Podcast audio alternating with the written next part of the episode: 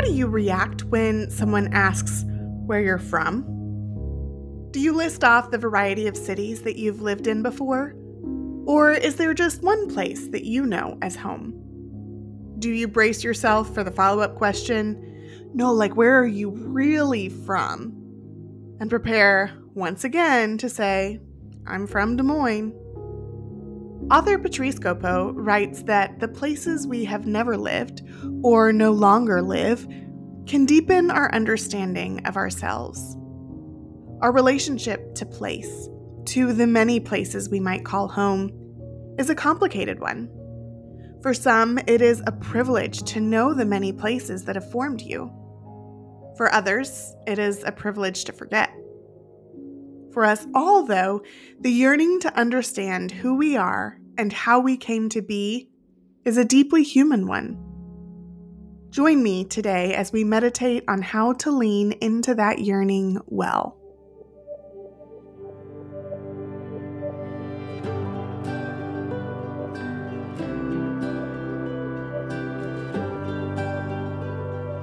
Welcome to Kitchen Meditations, a weekly podcast from Edible Theology where we examine the ways God meets us in the kitchen and at the table.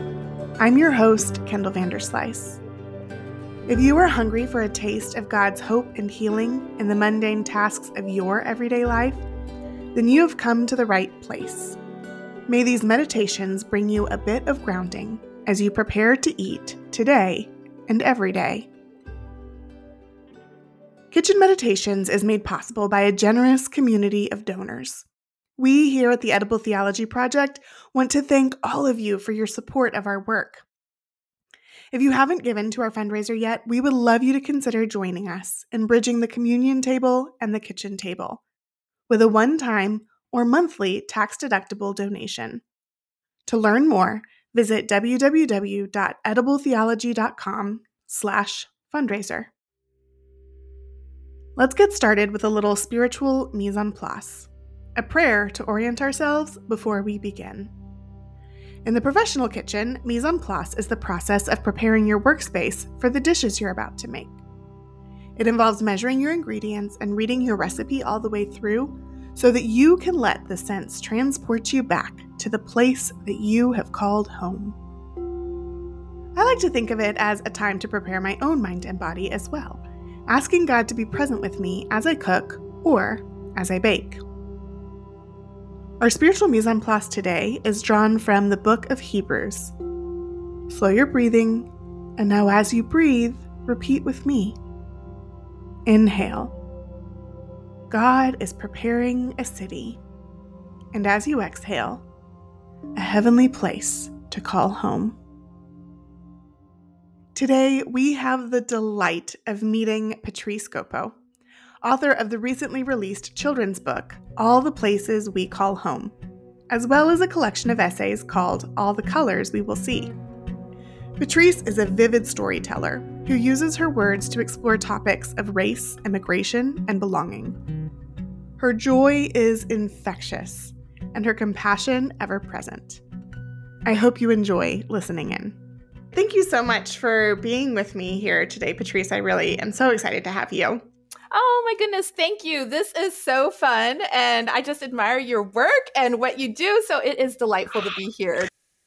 What does home taste like for you? I love this question because I feel as though that is something I bring so much to my work is like the taste of things, the taste of foods that I would have experienced in my childhood home. I am the child of Jamaican immigrants and I grew up in Anchorage, Alaska. And I feel as though the idea of food features so much in my particular story because I feel as though my parents were in this far off place that was distant from the place where they grew up. And they were trying to figure out ways to recreate foods that mattered to them within the context of our home. And there's so many stories of people traveling, like traveling to New York City, where you could find Jamaican stores, grocery stores, and packing those in brown boxes and shipping it back on the airplane. And we would, you know, you're we would meet my grandmother at the luggage carousel in Anchorage, and she would have this box of this cardboard box of these foods that were just really hard to find in Anchorage at that time. And we would take that home. And I just have these memories of people opening the box and taking the items out and putting it, stacking it on the counter, and how those items would then go into the meals that my mother and grandmother would often prepare. So, anyways, all that to say, when I think about, you know, what does home taste like for me? On one hand, it very much tastes like these foods from my childhood, even if I myself do not necessarily cook them a lot these days or that often, or even taste them that frequently, I can so quickly have that feeling of comfort when I smell that aroma. When I walk into even a Jamaican grocery store, there's just a familiarity that you can smell things that are familiar to my story. So I think that is one thing I would say in a very concrete kind of way. But I think if we think more broadly about what does home taste like to me. I feel it's like the taste of comfort and safety and compassion and love. And that's just being with people that you care about and people who care about you. I don't necessarily cook all of these foods as often, but I, when my family and I gather around our table, I have that deep sense of home that is there as well. I think there's something in the act of gathering, and then it just reminds me of the ways my own fam- my family of origin would have gathered as well when I was a child. So I think that for me also is another way I think of what tastes like home. I love how in this note at the beginning of your book, you say that the places we've never lived or no longer mm-hmm. live can deepen our understanding of ourselves.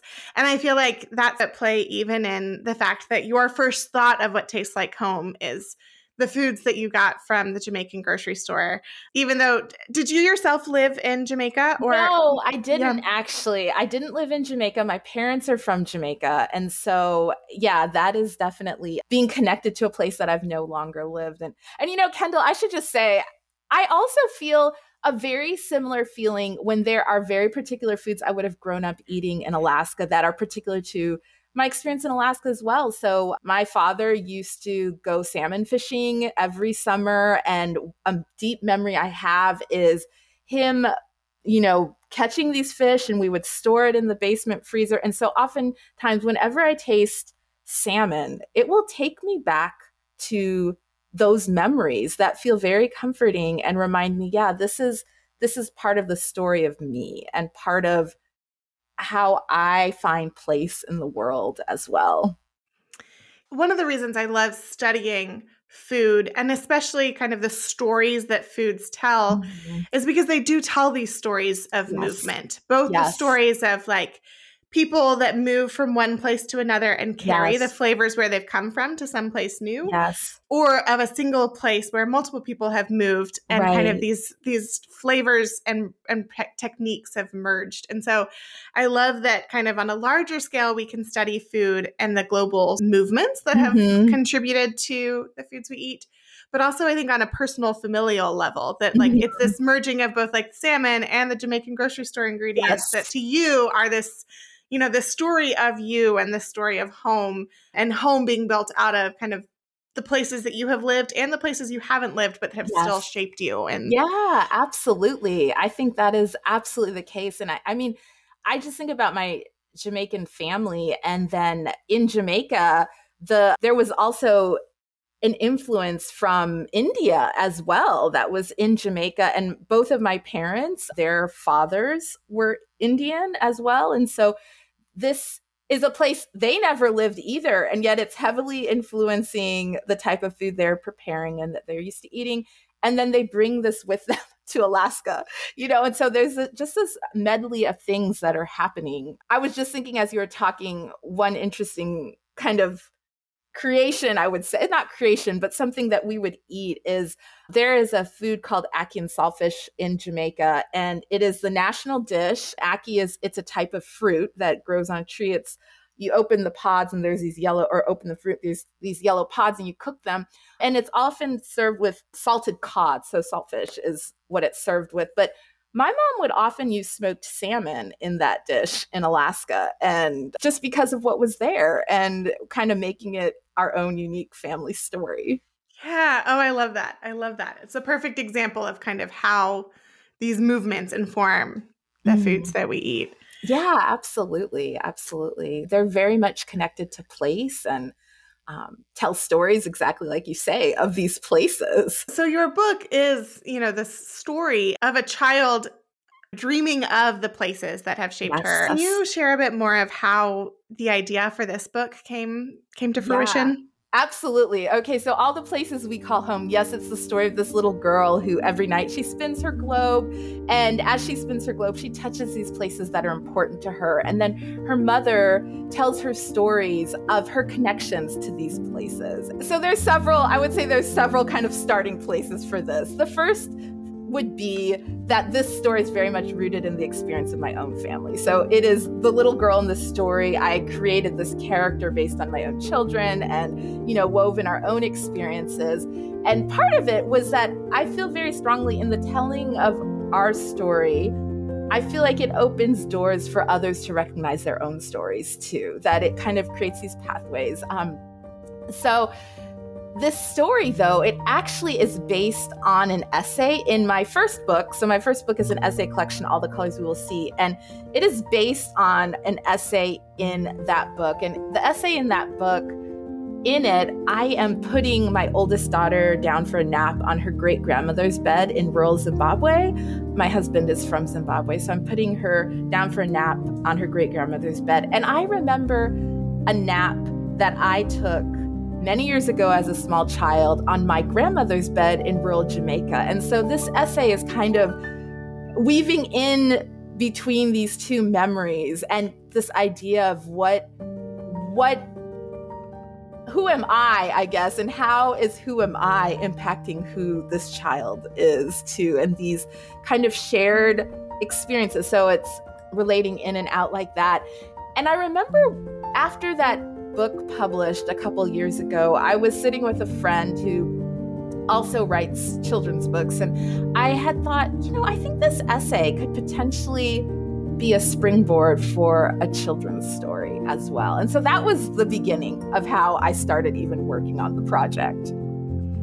It's such a beautiful book and the way that the stories are woven together. I mean, I've read it through multiple times and I don't even have a child to read oh, it to. Oh, I love that. I love that because you know what I believe? I believe picture books create beautiful pathways in for us to connect, to think about our own stories, all of these things. My hope for this story is that children open this book and certainly see this little girl in this story and and however that is whether that's a window or a mirror for that child. But at the same time, my hope would be that in the aftermath of reading the story, children would become interested and excited about recognizing the beauty of their own stories as well.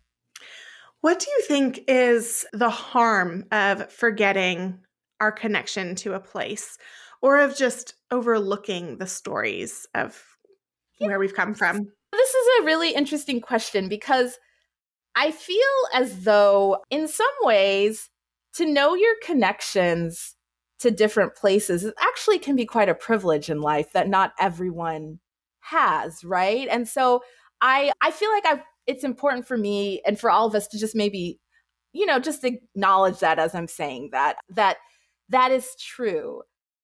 And yet at the same time, I do also feel as though sometimes with the ability to connect with places and to know places that we can sometimes almost cast that away. When that happens, I do feel as though we can lose aspects of ourselves, like lose aspects of maybe the power of the narrative that extends within our family or something of that nature. I think can be very true that that can happen. But you know, Kendall, I will say I think even in the absence of those kinds of, because there's lots of reasons that eh, maybe people can't necessarily connect to stories or aspects of stories can get lost or however that may be. I just still feel as though there's something within us that I think continues to hold on to those things, even if we don't always know it, that that there's something within us that, you know, if if you come from a place of your family line, whether you realize it or not, has this deep resilience or something. I I feel as though that's still going to be part of your story. And so I guess I just want to encourage people on both sides. And I think it's beautiful. Let us know and learn these stories and celebrate them. But at the same time, if we don't know them or if things have, you know, fallen away, to recognize that there's also still that part within us. Mm-hmm. mm-hmm. Like something that just yearns for that connection, even I if we don't so. know it. Yeah. so. Yeah. It could possibly look differently for different people, but I guess I just want to make some space for that idea and that possibility. Because, like I said, I do think even as I have talked about this story and shared this story, it has really struck me the privilege that one has to be even able to know some of these pieces of mm. the story. And I think also I reflect on the reality that there are so many pieces of my family's story that I don't know and that have been lost for many like due to injustice and mm-hmm. you know all these kinds of things that we know exist in the world that take away people's ability to connect with place and story and all of that. Yeah. yeah, it's almost I see it as kind of a there is in some ways a privilege of being able to ignore your connection to place mm, in the story where you come from mm. and also a privilege in being able to know um, mm. you know i think michael mm. twitty is a mm. culinary historian who writes a mm. lot about african american foodways um, and he has written a lot about how you know the ability to trace back your lineage is a huge privilege yeah. because for so many african americans in the United States, mm-hmm. you know, that that names have been taken away, our family mm-hmm. lines have been purposefully cut off mm-hmm. so that you mm-hmm. can't mm-hmm. trace backwards. Mm-hmm. But then I also think of you know, in, in, my own family and and a lot of folks who've lived in grown up in sort of suburban America, the suburban dream is almost to feel disconnected from oh, place. Yeah, you know, like right. that, like a, a, suburb can be replicated anywhere, right? And you aren't tied to the land and what grows on that land, and, right? Um, right like it was a privilege to be able to you know reach a point where your family livelihood was no longer connected to the land mm-hmm, and you could live mm-hmm. anywhere and so almost both of these stories of connection yeah. to place and family yeah. and and not knowing them mm-hmm. one is born out of privilege and one is born out of oppression and there are ramifications from that you know I, I think for those maybe who that line has been cut off because of oppression there's this yearning to know and this like mm-hmm. grief over that loss but i think in my in my own experience too i think people who maybe generations past it was a privilege to be able to be disconnected. Yeah. Now i think a couple generations later i know i feel that like wait i want to know these stories and these yeah. histories yeah. of place. How we find ourselves in the space i guess is what i want to say. And that and i appreciate just that even the way you even identified how different people may experience this particular question or idea. I think what would is really neat is when people take a pause and think about how how am I interacting with this idea and why might I be interacting with this idea in this particular way? And is there maybe an invitation to think about it differently or to continue forth with what I'm already doing or whatever that might look like? So I think acknowledging all the things you shared that feels very important as well too and and you know i will say too related to this story all the places we call home in the story the little girl she they through memories they travel to these different countries. I love that celebration that happens here. I i love this idea of how this story potentially expands some of the narratives we might have around certain people groups and different things like that but at the same time, I think there's also this part of me that hopes that people don't necessarily get fully caught up in the presence of countries, that everything must be a country, that we're in search of which which countries, because I think there are a lot of ways in which we can think about the idea of home. And it's not always a particular, you know, country that we need to go connect to, that there's other places and stories and people that are part of our stories that you know they may live in the same town that we live in they may you know there's just other other people and places that contribute to who we are, who a child is, that are part of the vastness of their story, that I think it's just important that we think about ways to celebrate that, to identify those and celebrate that.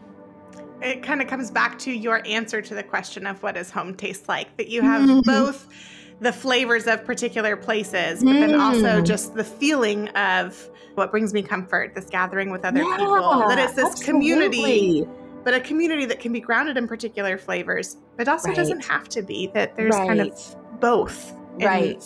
together. Do you have any rhythms or rituals around food or eating that your family shares? I feel like my family of origin had some significant rhythms around food and eating. My mother, she made the same Jamaican meal every Sunday. So I always knew what was for dinner Saturdays and Sundays. In Jamaica, there's a chicken called brown stew chicken. So it was kind of her version of that. So it's a baked chicken that's in this kind of rich brown gravy.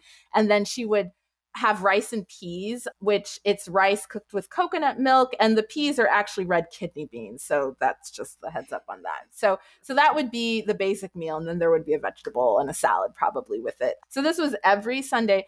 And one thing that I just always really admire about her is that she would often just fill the table on Sundays. Not always. We didn't always have a guest, but she would readily just invite people to that meal because it was a built-in meal that was happening and you know people could come and and a variety of people came over the years and as an adult I don't necessarily find those as much in how my life functions.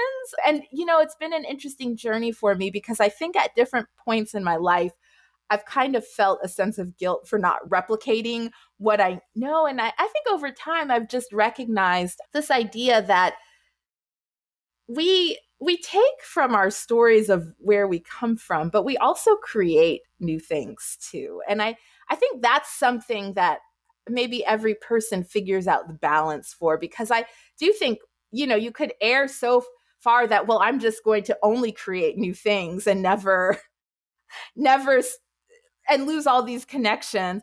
But at the same time, I think there can be this idea that we can hold so tightly to a particular way or experience of of doing something or eating foods or gathering or whatever that we don't make space for how it might look within a new, you know, new generation or something like that. So, anyways, all that said, I think one of the things I I long for is not necessarily every day, but multiple times a week that we gather around the table is something that we do. So I really appreciate that. But honestly, something else that I just think has become fun as well too is that we just sometimes don't. Like we'll, you know, eat outside and just whatever or Friday nights is simple p- movies and and you know stuff like that that I think for me remind me that food has a way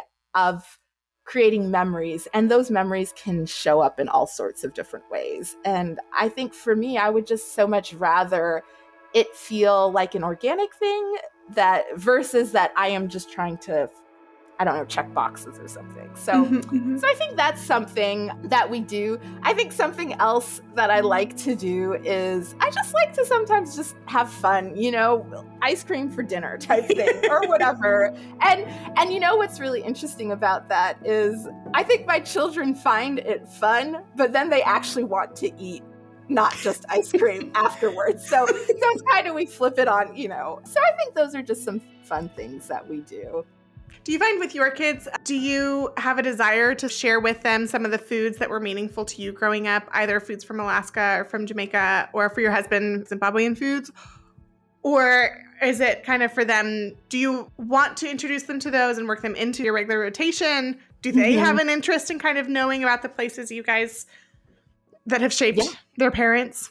The way I would say it is yes, they do. We do, these foods do show up they don't necessarily show up all the time. It's not it's not in the way that when I was growing up, every Sunday we had the same Jamaican meal.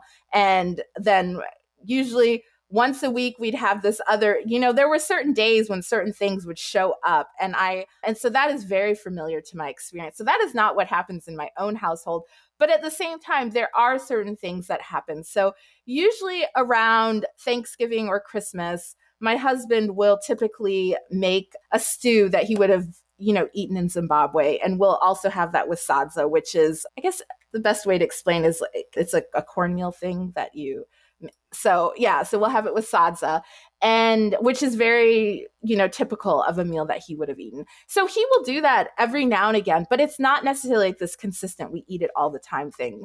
But at the same time i think my children have become like they look forward to it happening. And I think that just really delights me that that happens. I think another thing that has been super fun too is that um, occasionally, yes, we'll have Jamaican food within our own home, but when my girls connect with my parents, they will often have something, especially with my mother. My parents are divorced. When my girls connect with my mother, they'll often have something that is Jamaican there too, which I think is very special to feel as though you kind of have a familiarity of what you will experience when you enter this place where you know that you are dearly loved. My family moved around a lot growing up as well, but my grandmother is lived most of her life in Texas. Um, okay. And so there were particular things that were like the, you know, I think my whole family viewed ourselves as Texans, but it was really mm-hmm. when we visited her that we had like the foods of Texas. Yes. It's like right. connected to that place. And it's not that we didn't want them at other points, but it was almost like their specialness came from the fact that they were connected to this person yes. on yes. this visit. I do think that's a really interesting idea of how what what are the the experiences that might be connected to a place beyond just being in that physical location and how that actually creates kind of a robustness to how we even see a place and experience it. When we go back to Alaska, there's just particular things that we do in Alaska, you know, that we'll eat in Alaska that we do. Not always, but just because we're there and it's yeah. you know easier to access this there, you know, certain seafoods and stuff there that we'll eat it then that I don't necessarily have it in our lives all the time.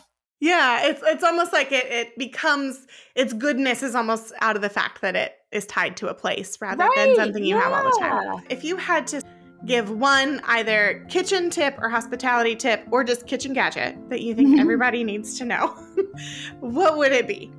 Oh, a kitchen gadget. I hadn't thought about that. What but I guess, you know, I will say maybe in a more abstract way. Yeah. My kitchen tip or hospitality tip would truly just be kindness. Like being kind to ourselves, being being kind to others, whatever that may be because I I think sometimes we can easily feel pressured that something must look this way or I must host in this fashion or whatever that may be. And I think there's just a lot of a lot of space for multiple ways of thinking, doing all of this kind of thing. And I think being kind to ourselves, but also just even being kind to people who may not agree with us, that there is so much space mm-hmm. for what mm-hmm. might be possible. So, and I mean, even in that sense, I feel like kindness to ourselves can give us courage to try new things and, you know, invite someone over or try a different recipe or whatever that might be. Yeah, I love that, the kindness to ourselves. I feel like so many people get caught up on like, if I'm gonna have someone over, I want things to be perfect. And if it's not perfect, or it's too much pressure to make things perfect, mm-hmm, so they just don't have mm-hmm. people over.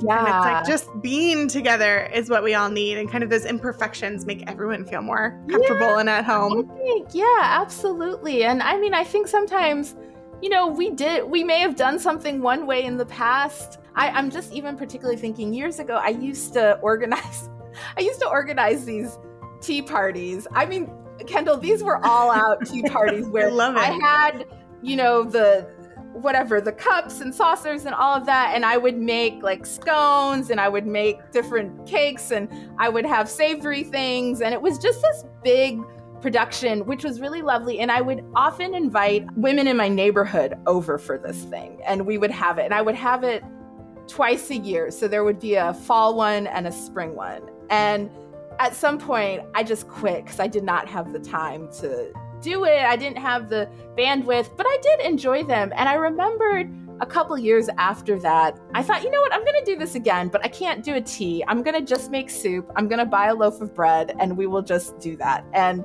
and it was just as lovely too. And it was different. It wasn't the same as what it had been. But it was still lovely. For folks who would like to find more of your work, where where can they find you? You can go to my website is patricegopo.com and there you can subscribe to my newsletter if you'd like to. My essay collection is called All the Colors We Will See. And then the picture book is called All the Places We Call Home. Thank you so much for being here with me today. I have loved this conversation.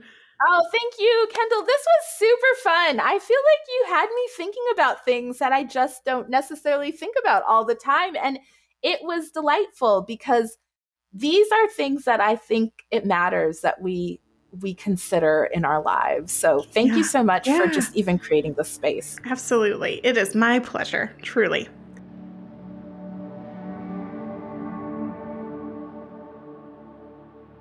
When I lived in Boston, everyone would joke that the first question you ask upon meeting someone new is, Where are you from? Every city has its quirky first question. In St. Louis, it's, Where'd you go to high school? In many places, it's, What do you do? But in Boston, the question was always, Where are you from? The assumption being that no one was actually from Boston itself. The answer to this question is complicated for many of us. Maybe you have many places you call home, some where you never lived and some where you no longer live. Maybe, in your experience, the question suggests that you don't belong in the place you now live. I love Patrice's compassion in recognizing the complexity of this question. That the answer might not be found in a particular city or country, but in the communities and the flavors that have nourished us and shaped our experience in this world. Inhale. God is preparing a city. Exhale, a heavenly place to call home. And now to close, a prayer for the places that have shaped you. O God, who made a vast world and filled it with diverse people, we know you through the many places that reflect your creativity. We see your beauty in the mountains and the coast and in the flowers that spring up in arid deserts. We feel your love and the hospitality expressed in different ways around the world. Whether we have the grounding of one place to call home or the joy of many places that have shaped our sense of self, you are the same God who welcomes us and promises us that in you we find our rest. Amen. Kitchen Meditations is brought to you by the Edible Theology Project, where the communion table meets the dinner table. We encourage you to discuss this episode around the table with your spouse, small group, or friends. Need some help getting to that rhythm? Sign up for our weekly newsletter at edibletheology.com, and you'll get discussion questions and a recipe delivered straight to your inbox every week. Our intro music is by Josh Garrels. A huge thank you to the Edible Theology team, especially our producer, Jason Rugg, who made this podcast possible. We would love it if you could subscribe, rate, and review us on iTunes or Spotify. Then share this episode with your friends. Your help ensures that others discover this podcast too.